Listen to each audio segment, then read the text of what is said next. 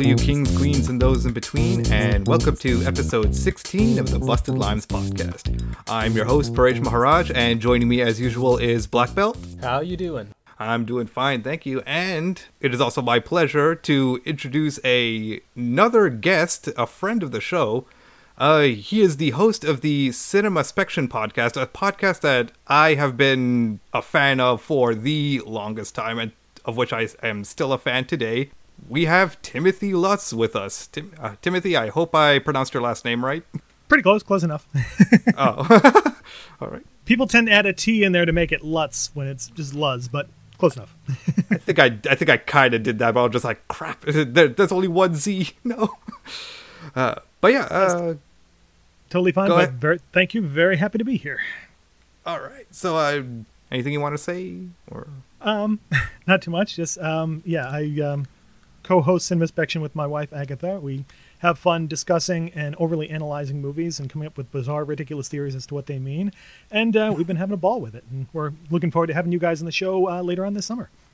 Oh my gosh, yes. The I would. I'm really looking forward to that. And what I love most about your show, Cinema Spectre, is that it it doesn't matter when the movie c- comes out. They just you just cover whatever movie you feel like. You like you've done. I've seen you've done the Terminator. I think you've done well the subject of our episode today, uh, Godzilla versus Kong, most recently. My most anticipated movie of this year, and I'm just gonna be straight up. This movie fucks. It, it- it really does. It's it's everything that I've wanted in this movie. It I wouldn't say it exceeded my expectations. It lived up to my expectations because it really is those classic. Uh, what, shoot, which which era of Godzilla movie was it again with the cheesy? It was l- late Showa, early The Showa, Heisei. ah, late show early. Yeah, th- this is exactly what one of those movies would look like uh, with modern day technology and budget. I think a good way to put it is this movie was exactly what it advertised itself to be. Yeah. Absolutely. Yeah, and um, honestly, Tim, uh, I know you said uh, before we started recording that you were afraid of repeating yourself. Don't worry about repeating yourself from your cinema spection episode because I, I, I just don't want the conversation to just get stifled in, in Oh, any way. fine. Yeah. And trust me, when it comes to talking about Godzilla, the, the you'll have to pretty much you shut me up because I'll just keep going and going. Oh, really? So you have a long history with Godzilla? Um, as far back as I can remember, like King Kong and Godzilla were the monsters I grew up with. You know, every Saturday morning here in New England, they'd run Creature Double Feature, and I'd be there plunked in front of the TV watching usually one of the two of them or some other great kaiju movie. And I just can't remember a time not being a fan of them. So this is another one when this movie was announced and when this whole MonsterVerse was announced, like, yes, finally, we're going to get to see them done with big budgets and, and well done and not like that horrible Roland Emmerich one. And uh, it's funny with this particular movie there was so long where we didn't see anything. There wasn't a poster. There wasn't a trailer. And there was talk of reshoots. And i started to get worried especially after godzilla king of the monsters didn't make as much at the box office. And i loved that movie.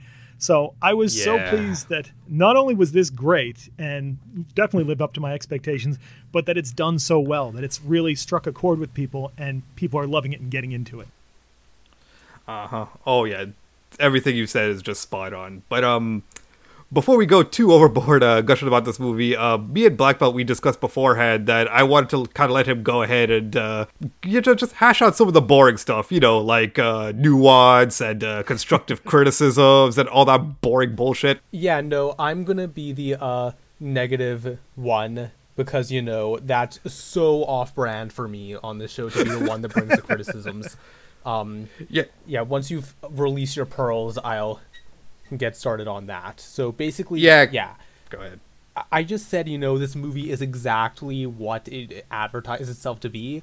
My biggest problem with it is that it makes no effort to be anything more than that. And Timothy, you just talked a little bit about your history with Godzilla. Mine is more along the lines of I didn't really start watching kaiju movies until like within the last 10 years or so, and even then, most of what I had seen was like Pacific Rim and similar things like that.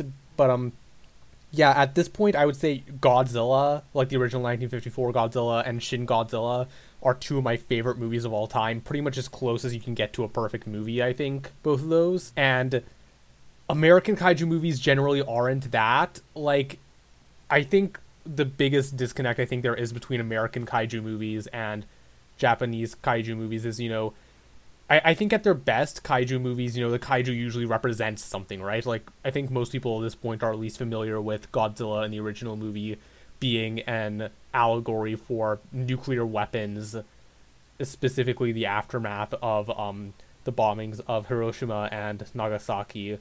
But um, uh-huh. I think, you know, the best way to put it is that in Japan, kaiju like Godzilla are allegories and symbols, and those movies generally have a message. In America, they're literally just pro wrestlers that people cheer for. Like, don't get me wrong, I love a good old fashioned summer blockbuster where giant monsters are wrecking shit, but like. Mm-hmm. At the end of the day, you know, I feel like American kaiju movies always suffer because they never try to do anything more than that, and you don't see that represented better anywhere than with the human cast. Like, you look at 1954 Godzilla, Dr. Serizawa in that movie is fucking iconic. Just one of the best roles in any movie ever, I think. And mm-hmm. I mean, every human character in the rather expansive cast in Shin Godzilla plays a role perfectly because they're all, you know, satirizing government bureaucracy. Can you say more than two sentences about any human character in any of the American Godzilla movies other than Bryan Cranston and uh, Ken Watanabe? Uh, I can, I think, yeah, actually. Ooh, go ahead. Yeah, actually, okay. yeah, go ahead. All right. Well, let me start with I think one of the more interesting characters in this new one, uh, the Demian Bichir character, Walter Simmons. And this, I think, was kind of an accident, but it resonates very much after COVID 19 and the quarantine thing, where right now everybody just wants the world to get back to normal. And so much of his character is now in this world, kaiju exist. They are a reality. There's no way back. Everyone has to live with them in this constant threat of being attacked. And here's a character who's like, no, no, I want us to go back to exactly where we were when humanity was on top and that was it. And I'm going to use this giant corporate behemoth I have to make that a reality and prove that man is, you know, the apex predator. Yay, go. I think there's a lot of themes like that about people trying to deny the reality of their situation and the fact that their world has changed and trying to do it through technology, trying to change it back through corporate intrigue and sort of corporate imperialism, which I think is a big theme of this particular movie. So yeah, I think there's a lot there, and he's just one character in this whole cast that I feel like has a lot of resonant and different meanings in that sense. Yeah, I mean, I think that actually puts it really well. Thank you for you know jumping in with that. Um, but yeah, I think you know not to you know disagree with you because I agree that's definitely I think a good summation of a lot of the movie's themes. But I think ultimately most of the characters in this movie, aside from the fact that a lot of them are just straight up idiots, like they're extremely one dimensional and unlikable for the most part, and in some cases legitimately have no bearing on the plot aside from exposition for the audience's sake. And I guess my thing is it's just the plot of the movie is a total excuse just to get Godzilla and Kong to fight each other and then to fight Mecha Godzilla. I we probably should have done a spoiler warning at the beginning, but honestly, nah. if you're nah. listening to this episode a month after the movie came out and we're worried about spoilers, that's on you. I'm, if you went on Twitter, you saw pictures of it. If you go in a toy store, you'll see the toys. It's all over the place. Right? Yeah. But like, yeah, my thing is, is that's just when the plot of your movie is so shallow, there's only so much depth you can put into your characters, and like, I think you made some great points about um the Simmons character, but I mean, ultimately. That single character contains all of the depth that this movie really has to offer. And I mean, if my biggest gripe with this movie is um the Ren Serizawa character, who yeah. character should be in air quotes because I'm gonna be straight up, he's a fucking token Asian that gets killed off with less than five lines of dialogue because w- what more can we expect from American movies at this point? Like, here's my frustration with this character. If you wanted to have an actual human plot that matters, when I say a human plot that matters, I mean have human characters go on a journey and actually like learn something about themselves that matters in the greater context of this world rather than just be, having each human be an instrument to make Kong and Godzilla get from one place to another to fight each other. This was the character to do that with because I mean, they talk about this in like the marketing and like in his cast interviews and stuff. There there was there was so much potential with this character being the son of Ken Watanabe's Sarah Serizawa character and the idea that, you know, for whatever reason, he was disillusioned with his father's goals or with kaiju as a whole, and you know he went a different route. He didn't want to you know revere and respect these creatures. He wanted to build Mechagodzilla and take them down a peg. There's so much you can do with that character, but not only do they not even directly mention his connection to Serizawa from the previous movie, they literally call him by name, I think, once, but he he pilots Mechagodzilla in one scene and then right before the final battle is immediately electrocuted and killed. He does nothing, and it is just so frustrating to me that in a movie that is an American adaptation of a Japanese franchise, they cast one Japanese character and killed him off with no fanfare and no overall contribution to the plot. I, I don't think I'm overreacting to say that that's a huge misstep. Yeah. Yeah. Yeah. I mean, honestly. It's funny because uh, when I saw it, I hadn't read any of the interviews. I didn't really know the character, you know, his backstory or anything like that. But I drew something just from kind of between the lines and some of what uh, Oguri brings to the performance that I thought was fascinating. That lo- look when he first sees Godzilla and he's st- just glaring at him from the rooftop with his hate. And I had this idea looking back at the Serizawa character that Watanabe played, this idea of this guy who's chasing Godzilla so much, he probably doesn't have time for his family, probably doesn't have time for his son, and probably to some degree sort of abandoned him the same way Bryan Cranston's character abandoned his child in the 2014 Godzilla. And the idea of this kid becoming obsessed with this thing that he thinks kind of took his father away from him. Fascinated and obsessed, but also absolutely hating it and wanting to destroy it as a, almost this revenge for ruining his childhood. And they never verbalize that in the movie, but through Oguri's performance, that's kind of what I get from that character. I do wish they had done more with him. I'd like, I would have loved for them to expand on that, but I still found it, even if it's kind of underrepresented, fascinating. I mean, I think it's fascinating potential for the character, but like the fact that it's Yeah. there in his performance is one thing, but like you said, they never verbalize it, and frankly, beyond sub, like I'm a big fan of subtext in movies. I mean, I just talked about how you know I love allegory in kaiju movie, but you know, subtext is one thing, but to a certain point, you know, if you don't say it, you're not really doing anything with it. You know, it is it's like subtext is fine, but th- at the end of the day, like like you said, that's all just stuff you have to read into the character yourself. They never actually say, "Hey, this guy's dad died in the last fucking movie to help Godzilla, and now he's trying to kill him." And there are multiple characters in this movie who were in the previous movie, and none of them make that connection or even like try to have a conversation about that.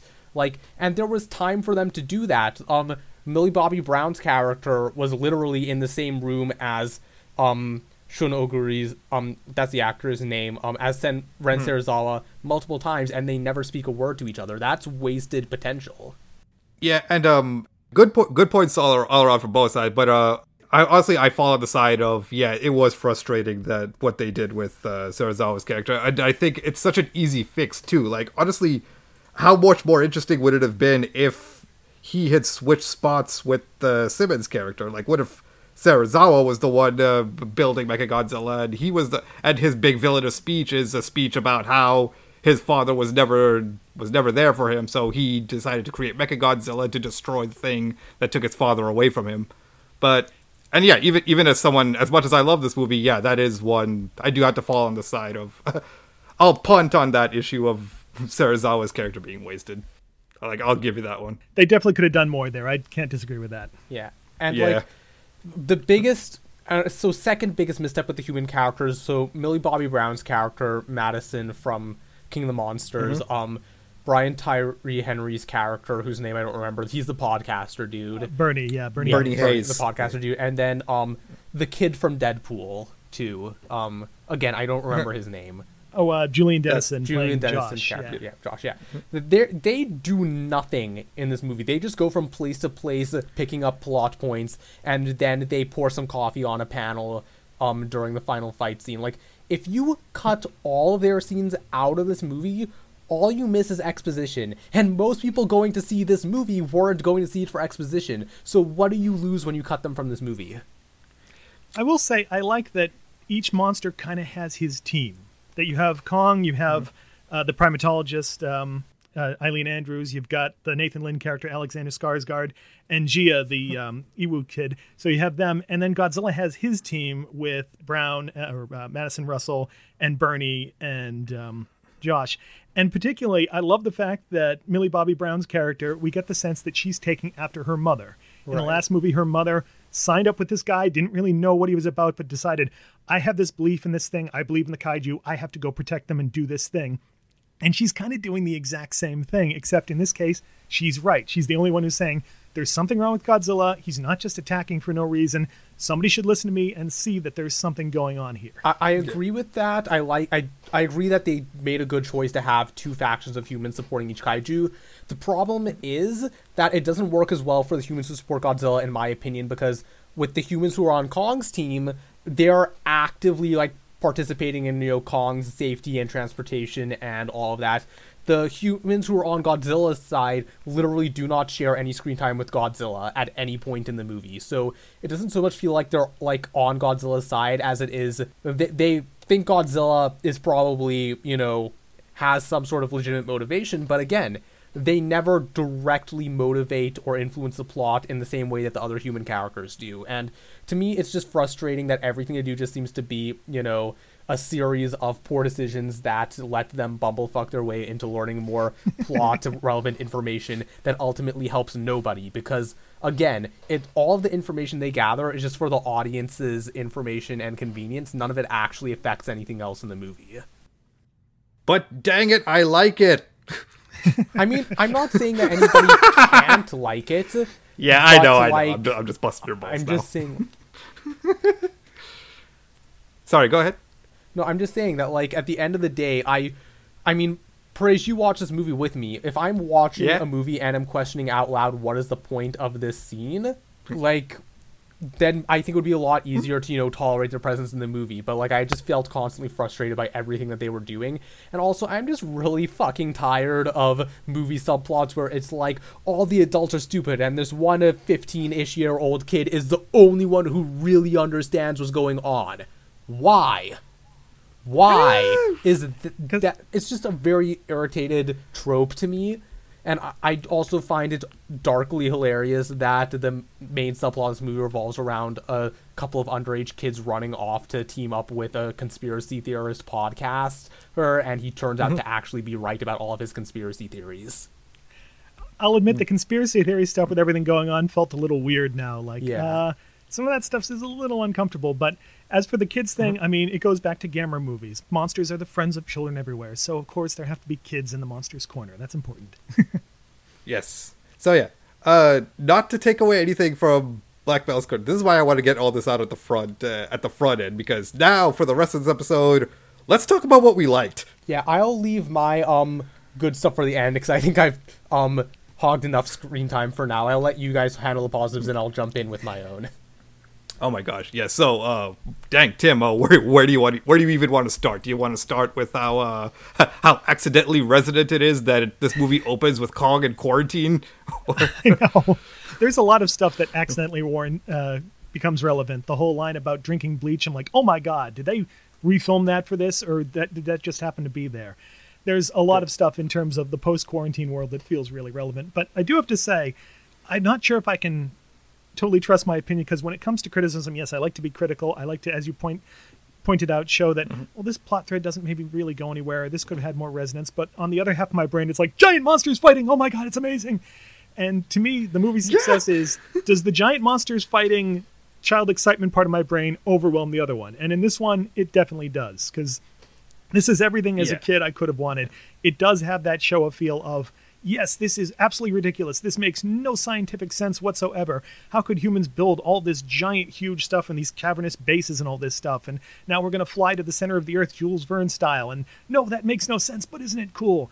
So overall, I, I mean, that just blows away the kind of six year old part of my brain. It's just like, yes, this is exactly what I wanted to see. we we see Kong before we see any other human character, so that just tells you everything right there. Like what this movie's focus is going to be. It's just like, hey, we we kind of got all the human stuff out of the way with Godzilla 2014 and even some of King of the Monsters. So it's the way that I that I phrased it with my with my circle of friends back when we were waiting for this movie is that uh, because this movie was already started filming.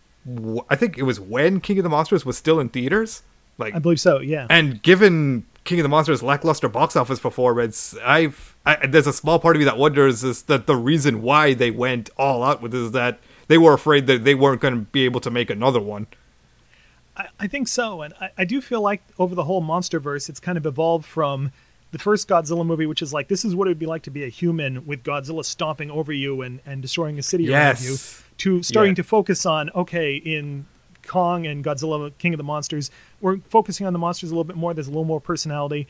Till this one, when Kong is the hero of the movie, he is the main character of the movie. Really, he and Godzilla are the characters to the point where now we can have close-ups of the monsters emoting and be like, "Oh, oh, look at that!" Like when Kong rescues Godzilla from Mecha Godzilla, we get a close-up of Kong looking up, going, "What the fuck? Whoa, he's helping me!" I mean, it's amazing. And even before that, the the very first scene with the battleships when uh, the when the planes are uh, shooting at him, the first the first missile that hits his fin, uh, Godzilla just turns and just like, really, we've been through this. Why do you do this? The moment during the big fight when he really kicks Kong's ass for a second, and you see him get this big shit-eating grin, like, "Ha ha! What do you think of that?" Oh my. g- That was that's one of those things where it's just like I want to screen cap that and frame it and put it in my office and just be like, yes, this is an actual shot from an actual movie that actually happened. I want a GIF of that to oh respond Oh to every tweet ever, you know, that I like. Just like, haha, yes. Yes. Oh, I, oh, I already have a, a GIF saved of uh, Kong pu- punching Godzilla in the face. and oh my gosh, talk about how this movie just doesn't waste time. Although, although yeah, I th- as I think as we mentioned before, I think a big reason that uh, Kong gets mo- a lot more screen time than Godzilla in this movie is uh, America just doesn't have that connection with Godzilla that Japan does. I I was going to say, also, I think it's just easier to sort of uh, sympathize with Kong because, you know, being an ape, he looks a little closer to a human. He can do expressions that humans can sort of recognize. It might be a little easier. Yeah. The, oh, yeah. That that's actually a good point. Yeah. Again, right from the opening scene, he wakes up, scratches his butt. Oh my god! I saw an edit of that opening scene where they put uh they put Smash Mouth's All Star over that. That's like when, we watched it, my wife said the same thing, like, oh my God, this is the opening to Shrek. Oh my goodness! And um, oh my god, it's hilarious. So when when I was watching this with Black Belt, um, there's this one part where you know the part where he's sitting on the air, aircraft carrier and he's eating those fistfuls of fish. and like I, I remember, I said this is my sec. This is my second time watching it. So she's just like, "Huh, I, I thought it's kind of. I think it's kind of weird that uh, a gorilla's eating fish." And I just turn to her and I say, "Oh, that's not the weirdest thing he eats in this movie." Because d- even for this movie, I did find it really weird that he like started eating the neck tendrils of that dragon serpent thingy that uh, that he killed at the center of the earth. I thought was, I mean, there was precedent for that in in Skull Island because he did the same thing with the squid that he killed, but I, I don't know. It it just seems like uncanny to me to just to see a gorilla do that because I'm used to like well, not, now I think about it. What do gorillas in real life eat? I think I was thinking about like grass or bamboo shoots or berries or something. Well, he is a little different. And I love it was almost experimental. Like, hmm, I've never seen one of these. What does this taste like? Hmm, not bad. All right, I'll go with it. Oh yes, yeah, that actually that's actually good little segue to the scene where he figures out what he's supposed to do with the floating rocks, like because you see him thinking in that scene. There's a lot of that of him like putting things together and, and like when he sees the the bloody handprint on the door and goes oh if i put my hand here i can push it open. Okay. Mm-hmm. I love that as a character seeing him put things together. And then there's this idea of this kong sort of ape society that existed in the hollow earth and that fascinates me. I love we don't get too many details but we can in, infer a lot of really fascinating stuff about how civilized and sort of technological these apes were to be able to put together tools and and then it comes to this relationship they have with Godzilla's race. This idea of well, they were using pieces of Godzilla's to make tools out of and power things, and I, I started to think, were they like sort of exploiting the Godzillas, sort of like killing them and and using them for this sort of stuff? In which case, it's like, well, you know, Godzilla has a point to be angry at this guy if that's the case, if that's in his memories. Yeah, yeah, because it does. Get, one of the jokes that I keep seeing after the movie came out was that it's just like huh, Kong's only crime was being out in the middle of the ocean. But no, yeah, looking at it closely, the noticing that there was a Godzilla spine on that axe it was like, yeah, there is something, and even that little, huh, that little, that huge Ouroboros like Godzilla design that's around the pillar, like that's Yeah, absolutely, interesting. yeah. I find I find it interesting that you guys interpreted that as the Kongs were like harvesting or hunting Godzillas, whereas I interpret it more as like in like fantasy novels where humans like build a sword out of a dragon tooth. Like The, the Kongs have all, to me, like they'd always been underdogs against Godzilla, and that was just like the one thing that put them on equal like terms. Like that felt more like a temple than like, uh, yes, we're harvesting and killing these things for our own gain. You know? I thought it was a resonance with the humans sort of trying to control nature and you know get the upper hand on nature that at some point the Kong civilization did the same thing or tried to. Yeah. Well, we can only speculate because we know as much as the human I mean, characters in the say, movie do. If this movie wanted to do us do wanted us to do anything more than blindly speculate on these things, they could have actually tried to explain any of this. I think they wanted to leave a little bit of it cloudy just in case they go further with the MonsterVerse to explore more later. I'm still like in the camp of I'm not even sure if there are going to be any more American kaiju movies. I was kind of under the impression that like the contract like sharing rights or whatever run out after this. That's before it made all the money it did, so we'll see. Exactly. Yeah, we'll see. We will see. But but for now, let's uh, we're just focusing on what we have. Let's be happy with what we have now. I and what have we have now. Yeah. Oh, go ahead. Oh, sorry, I do have a question for you guys. Going in, did you have a favorite to win the big fight? Oh, I knew going in that it was going to end with with a third act team up against Mechagodzilla. So hmm. like I didn't didn't go into this wanting any one person to win. I just wanted to be entertained. I I was Team Kong all the way. It's funny. I was I was torn. It was like watching your two best friends fight. Like, no, guys, don't fight. But I'll admit, there's a little part of me that was Team Godzilla because I assumed Kong would win. So when it comes to the actual fight between the two of them and Godzilla wins, I was really excited about that. I'm just happy that there was an unambiguous winner before the big team up. Like that. Oh, was- absolutely, yeah. I see people trying to argue that there wasn't, and I was like, dude, they had to fucking restart his heartbeat. That that's not a draw. No, he wins. He's- He put he put his he put his foot down on his chest for the three count. His shoulders were down. if we're if we want to get into wrestling shit. Everybody who's trying to argue that Kong didn't definitively lose is unironically that fucking Randy Marsh I didn't hear no bell gif. Like you didn't hear the bell because your eardrums have been ruptured significantly. Sit down. Kong even tries to do like the Reggie Bull. You never knock me out. You never. Oh wait, boink, and collapses. So Yeah, no. yup. Yeah. Yeah. He's like, "You son of a bitch, I'm still standing." Is no longer standing.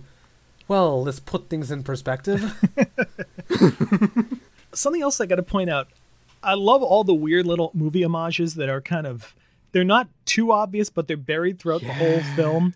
Like the big carrier fight, you get two in a row there where Godzilla has a piece of ship attached to his tail and it's dragging behind him, so all you can see is the ship, and it's like it's Jaws. Kong is Brody stuck on this boat, afraid of all right, where is he going to jump out? And Godzilla is, is the shark, and all of a sudden, boom, jumps out, you know, right out of the water and scares him. I was like, that's brilliant. Yeah, and uh, yeah. Honestly, when when I listened to you you guys episode on uh, of Cinema Spectrum, um, I had absolutely no idea about most of these references. Um, so yeah, I could definitely attest to that. These references they were not distracting at all. By far, my favorite one is the apparently the Lethal Weapon reference where Kong just pops his shoulder back into place. yeah, uh, that yeah. one's pretty great. I mean, Oh. that's a, that's a good reference because that's cool, independent of the thing it's referencing. Like that's just a cool moment. My favorite might be the Die Hard one when Godzilla blows up the uh, aircraft carrier and we see slow motion Godzilla jumping away from the flame, and it's the exact same shot from Die Hard of McClane jumping off the roof, right down to the angle, if you're gonna steal, steal from the best, right? and steal from the worst, or, or not the worst, I shouldn't say, because they'll get into a fight. But when Godzilla beats Kong, the angles are the exactly the same as Batman v Superman. I mean, all you needed was Kong, you know, saying "Save Mothra," and you got it right there. Why did you say that name? Why did you say that movie name? That's one meme that I feel like never got tired at any point. Oh, I know. I, I dread the day I'm going to encounter somebody named Martha in real life and just, you know, reflexively scream that out. Oh Lord, but because I it, brief tangent. Um, because of Resident Evil Four, uh, whenever I guess a girl's name, I automatically default to Ashley. so I feel you there. But yeah, um, God, they had to defibrillate a giant ape. like, if you weren't on board with this movie before this, and I have to applaud Alexander Skarsgård here because I have to wonder how many takes it took for him to to separate his in character realization that he had to defibrillate a giant ape to his out of character holy shit i'm going to defibrillate a giant ape reaction you know what i mean We can have a spin-off, you know, Nathan uh, Lind, giant ape doctor. It can be like ER with giant, giant beds for giant apes. when he says clear, it takes 10 minutes for everybody to actually get clear. oh my goodness oh do you think that might have been like a subtle nod to king kong lives because i remember there was a plot point there where they had to replace his heart Oh, I don't know. you think I did notice Really? there's a ton of, of references to older Kong movies. Like uh, this Kong has the roar from the 1976 Kong for just a second when he first enters Oh. the temple. Or Lance Reddick, who for some reason is in this movie. He only has one scene. I assume he got cut down to nothing, but his character's name is Guillermin, which is the director of that movie. oh nice Yeah, his scene basically got all of his scenes basically got completely cut out. Because he showed up and I'm like, oh, oh, it's, yeah, yeah, I like him. Oh, that's it. He's gone. And oh my god, the references I did pick up on though was the the scene where they're carrying him in the net, and then they use the explosions to disconnect it. Reference to the original Godzilla vs Kong, Yep. and of course the immortal eat your vegetables reference, Yeah. which. Let's be real. That's the only reason they put they put that axe in the movie. I mean, yeah, probably. That reference alone justifies the axe's existence. Do not at me. Mecha Godzilla's whole existence in this movie is like a, a collage of different references to the old Mecha Godzilla movies. The way he dies with his head ripped off is right out of the original one. Yeah. Uh, Mecha Godzilla 2, it's the same thing with the monsters unite to beat this robot. And then there's a huge element of the Kiryu one from Godzilla against Mecha Godzilla where that version was built around the bones of the original Godzilla and went apeshit, if you'll pardon the term, and starts blowing everything up. And here it's the same thing with the Ghidorah skull. Yeah, yeah. Yeah. Yeah. So if we're on to Mechagodzilla now, we can finally get to the part where I start talking about the part I actually liked. Yeah. Go for it. Sure, go ahead. I mean, yeah, again, Paresh can attest to this. When I'm so thankful I got to watch this movie on a streaming service instead of in a theater because uh, that meant that when Mechagodzilla showed up, I could start cheering like I was at a fucking football game. My mind was so fucking blown by Mechagodzilla in this movie. I was legitimately just turned into a 10 year old freaking out. Legitimately, I want to go buy an action figure of this thing. That was he he's so fucking cool. Like, and the thing that I can't get over is that he was legitimately terrifying in this movie. Like, in the scene where right after he's like become sentient and killed um Serizawa, and he's just slowly turning around in the background of Simmons' like evil monologue.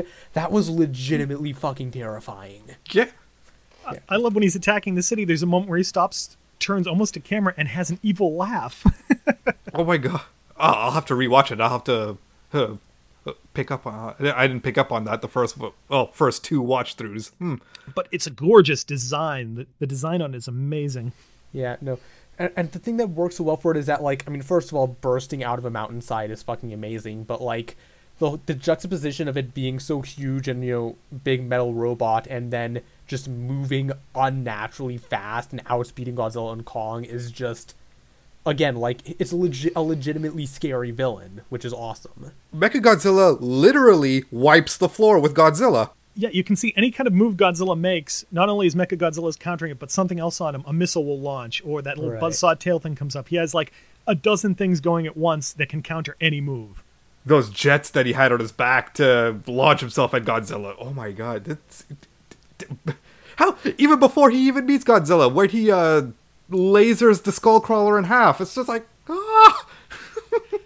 To see that he's going to do Godzilla's finishing move on him, opening up his jaws and then blowing his atomic fire right down his throat, that was kind of chilling me. Like, oh shit! I was like, oh, oh, no, no, no, Yeah. no. Oh.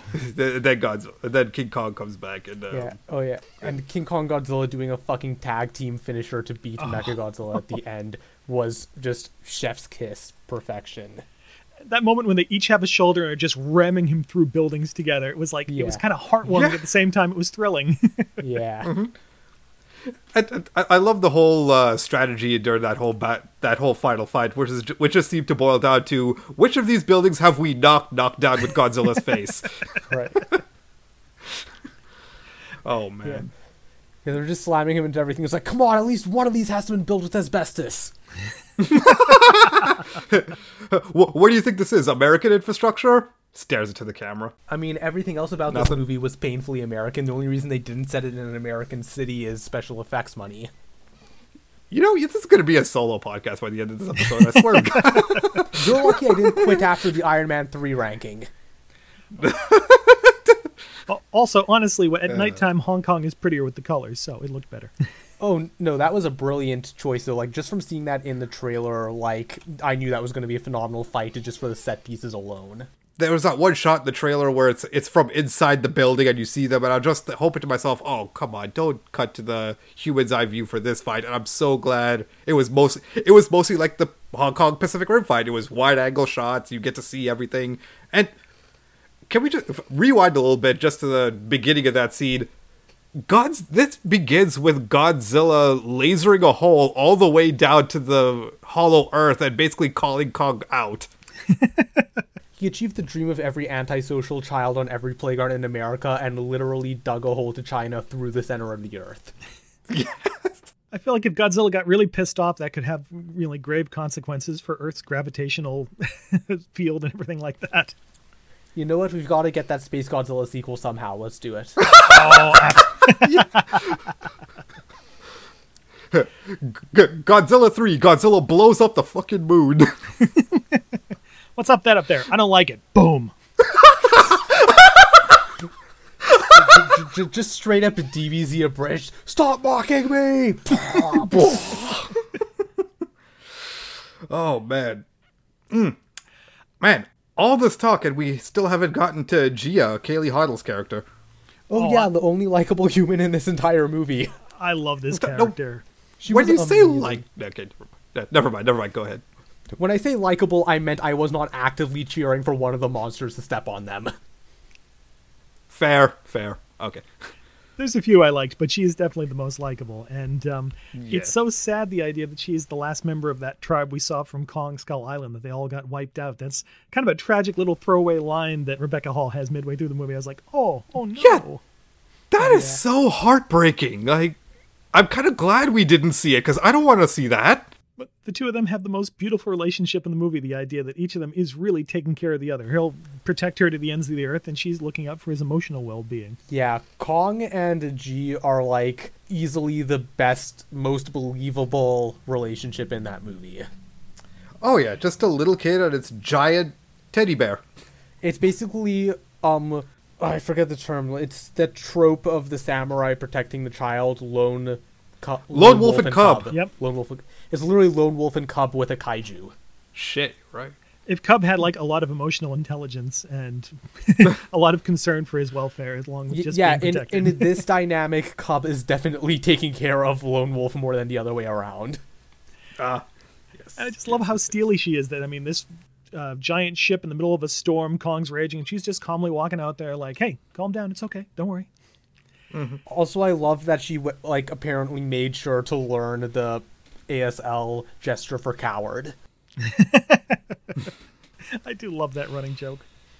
Oh my Uh, god. it speaking was of a- the sign language, though, um, you might already know this, Timothy, but like for any viewers who listeners who don't, um, one really heartwarming behind the scenes fact is um Alexander Skarsgård, even though his character like in the movie doesn't know sign language, like in real life he actually to prepare for the role learned sign language so he could talk to that actress, um, in between the shoots because Jia's actress is actually um deaf. I did hear that, and it's just a Yeah. sign of what an awesome dude Skarsgård is. I also really appreciate that they actually did cast a deaf actress for this role.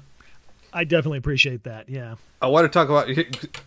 You mentioned characters that you wanted to see get uh, crushed under the monster's feet. Um, the one that I felt the str- wanted the most to get crushed under the feet was Mia Sim. My Maya Simmons. Maya Simmons. Is, yeah. is the character's Yeah. name? Yeah, Yeah. yeah, Yeah, no, it's that was Yeah. a big catharsis moment when she finally got crushed. My biggest Oh my laughs God. of the movie. Yeah. Yeah, He he takes the time to Kong took the time to actually check and make sure that it was actually her in there, and then just casually crushes it like a soda can and shakes it. And I just love those little details in the animations that that they add up to something really awesome and beautiful. See, it's funny. I almost interpret it differently because they're shooting at him, and it doesn't look like it's hurting him, just annoying him. I almost thought he thought it was like a bug. Like, what is this? Huh? And then he just smashes it and just brushes his hand on his hmm. fur. Like, there, took care of that. Moving on. Let's kill this giant lizard. no, let me let me climb up this hole now to go face this lizard who looked at me funny and almost drowned me. Yeah, I think the best part of any kaiju movie, like that's you know this kind of kaiju movie, is when the character that's been like actively openly hostile towards the kaiju finally just gets crushed. like the reminder, like your puny human power hierarchy has no power here. It's like um, Charles Grodin getting squashed in the 76 Kong. Like, you're just waiting for this guy to get it. When he finally does, it's like, yes, finally, good. And whew. So um yeah, uh kind of reaching our closing point here. So uh, what what I would just want to send off with is uh what hopes do you all have for the mon- future of the MonsterVerse? Um, and let's start with uh Tim. Let's start with Tim. Monster Island. We need Monster Island, damn it. We need a big Yes. island with a whole bunch of monsters. Get Anguirus in there. Get Gorosaurus because he's ridiculous. Get Manda. Get as many of them as you can in there. Um, as for monsters, other monsters I'd like to see, I'd love to see them do. I, they probably won't because it's a weird movie, but Biolante, that sort of half Godzilla, half Rose, weird DNA mix, because that thing creeped me the hell out as a kid. And uh, because it fits the environmental themes, bring Hedorah back. I was just about to say that. Yeah, I was like I got Biolante confused with Hedorah because I recently re- I recently watched uh the Hedorah one and yeah, that's uh, oh, Hedorah. Yeah, Hedorah and Biolante. Um, and just I would like to see just for the nostalgia factor, just for the fact that he was the first one that, to ever fight Godzilla. I want to see Anguirus. Oh. like come on. I'd love to see Anguirus. We got like a peek at like an Anguirus corpse in King of the Monsters, which bummed me the hell out. But let's see him back alive. Yeah. Let's have him doing stuff. How about you, Black Belt? So if the MonsterVerse is continuing, my dream MonsterVerse movie is Mothra versus Battra, um, with the main character being um Zhang Ziyi's Dr. Chen character from King of the Monsters coming back as the main character, and like. I, I just kind of envision that as being just like a full wholehearted tribute to like the original Mothra and Mothra versus Godzilla movies. Like I, I want this to like fucking take place in Japan. That's how much of a like homage to it I want to be. Like I think that because I mean like we talked about this earlier. Mothra was the first monster to beat Godzilla in the fight, and like mm-hmm. she has her evil brother Battra. She has a built-in rival to fight in that movie. Like let's fucking go for it. It, it kills me when I heard that Zhang Zi actually filmed a scene for this movie that got cut out, and I later heard it was Yeah. like a, a post-credits tag of another Mothra being born. It's like, no, let's see that. God damn it, bring us. Yeah. you're absolutely right. Bring us back Mothra. Yeah. Also, like, if you're going to try and like reference the twins, like the Mothra twins, just cast actual twins. Like, I understand why they would try to do like the double role thing, but like, how hard is it really to find twins in Hollywood? Come on, there's enough of Yeah. a market for that that like, it it's a thing. Come on. I get it in the case of King of the Monsters because th- I think they wanted to se- hang on to the surprise that you didn't know the twins were actually coming, so you cast one actress and double her up. I can, I get that. I get that, but like, I'm just saying, like, if you're going to do a Mothra movie and you want like Mothra twins to play like a serious role in the movie, at that point you have to go the extra mile and actually cast twins. I think. I got you. Yeah, maybe. Yeah. And uh, my own little self-indulgent bit right here is just um, my favorite genre of fan art is I've seen like back when King of the Monster came, out. I used to I saw this whole series of fan art that treated the monster as if they were human-sized actors on a set, and it the most of the fan art were just like behind-the-scenes footage, like Godzilla lying down on top of a set with the with uh, the director Michael Dougherty just behind him making a peace sign. Uh, there was another one where with Millie Bobby Brown riding on his shoulders. And, um, I just want to put a shout out to all the artists out there. Uh, if you do that kind of art, or if that's the kind of thing, um, g- send me your PayPal, please. uh, I, I- really like that. Like, I even have some ideas. Like, uh, I imagine Godzilla posting on Snapchat, um, like the little mini set of the air- aircraft carrier. Like, he'll probably post that on his on his Snapchat with the caption, "Just about to film our first fight scene. Told Kong not to hold back." Then the next snap, uh, five minutes later, is him holding his teeth in his hand uh, with the caption, "Mistakes were made." LOL. and hell, look, look, I, and sorry, just just one more tidbit. Um, just show us uh, Kong like icing his shoulder at a bird unit, taking a selfie of himself in the sitting in the doctor's office, just like this movie better be worth it, you guys. Yeah. I have thought too much about this. No, you. Uh, there's a couple other things I got to mention. Uh, they just came out with a kids book of Kong versus Godzilla. It's like you know sometimes friends I fight. saw that. That is so adorable. I I gotta buy that for some kid somewhere just to just to give it to a kid. I just think that's so cute. I feel like one thing I want to lean into is now that we know Kong's use like speak well not speaks but like can communicate using ASL. Next time we have him in a movie, give him subtitles. Like let's have kaiju dialogue. Why not? Like this movie already like moved way closer towards the kaiju being actual like characters than like the other American kaiju movies. Like why not actually like have him like you know because you don't necessarily need to just have another character narrating what the ASL is. Just have subtitles. We started to get it towards the end when he's in the Hollow Earth and he actually signs home and it's it's subtitled for us. So yeah, just continue along that and keep going. yeah. I mean, basically, we hmm. need to get to a point where kaiju can be delivering one-liners as they're beating each other up. That's the ideal existence. Oh God! All right, kaiju one-liners. Oh man. All right. Um. So yeah, just uh, closing thoughts. Uh, it seems that uh, me and Tim at least love this movie to death. Uh, Black Belt likes it with some reservations. Um. But yeah, I- I've already decided that I'm gonna buy the Blu-ray of this fucking thing. So yeah, it, it gets my highest recommendation. Uh, me too. I think I'm going to be hard pressed to have another movie take over as my favorite of the year after this. And the same thing happened with King of the Monsters. It just it brought me back to childhood in a way where I literally teared up watching bits of this movie. I was so happy. Yeah, the Yeah. the only movies this year that I think have a chance to dethrone this one are um, Mortal Kombat and Suicide Squad. Oh my God! Yes. That does look good. I'll, I'll also throw in maybe Dune. We'll see. We'll see how that goes. And then the sleeper hit, the Green Knight, comes out of nowhere and takes Oh the shit, throne. that's still coming out this yeah, year. Yeah, I forgot about it too. Yeah. You forgot about it too? I did. I did. Well, eh, with everything happening, you know, everything got shuffled aside. Oh, Honestly, I've lost track of which movies are actually still coming out this year and which ones have been delayed again. me too. Yeah. Like, I just don't know if movies actually exist until like I'm invited to go see them, and I'm like, okay, I guess mm. this is happening. One thing I do Yeah. have to mention Apparently, because Black Widow is still happening. Too. Yeah, yeah, thank God for that. One thing I do have to mention because it's still somewhat going on in the lead up to this movie. I don't know if you guys follow. There's two Twitter accounts. One, uh, Kong is King, and the other one's Godzilla Says, and they're both parody accounts pretending to be the monsters. And their trash talking in the lead up to this movie being released was absolutely amazing. They would just play all these pranks and Oh my- send each other insulting memes. It's it's incredible. They're still doing it to some degree. So if you get the chance to look over some of that, it's pretty great. Oh my god, I'll definitely look that up. That sounds awesome. What was it again?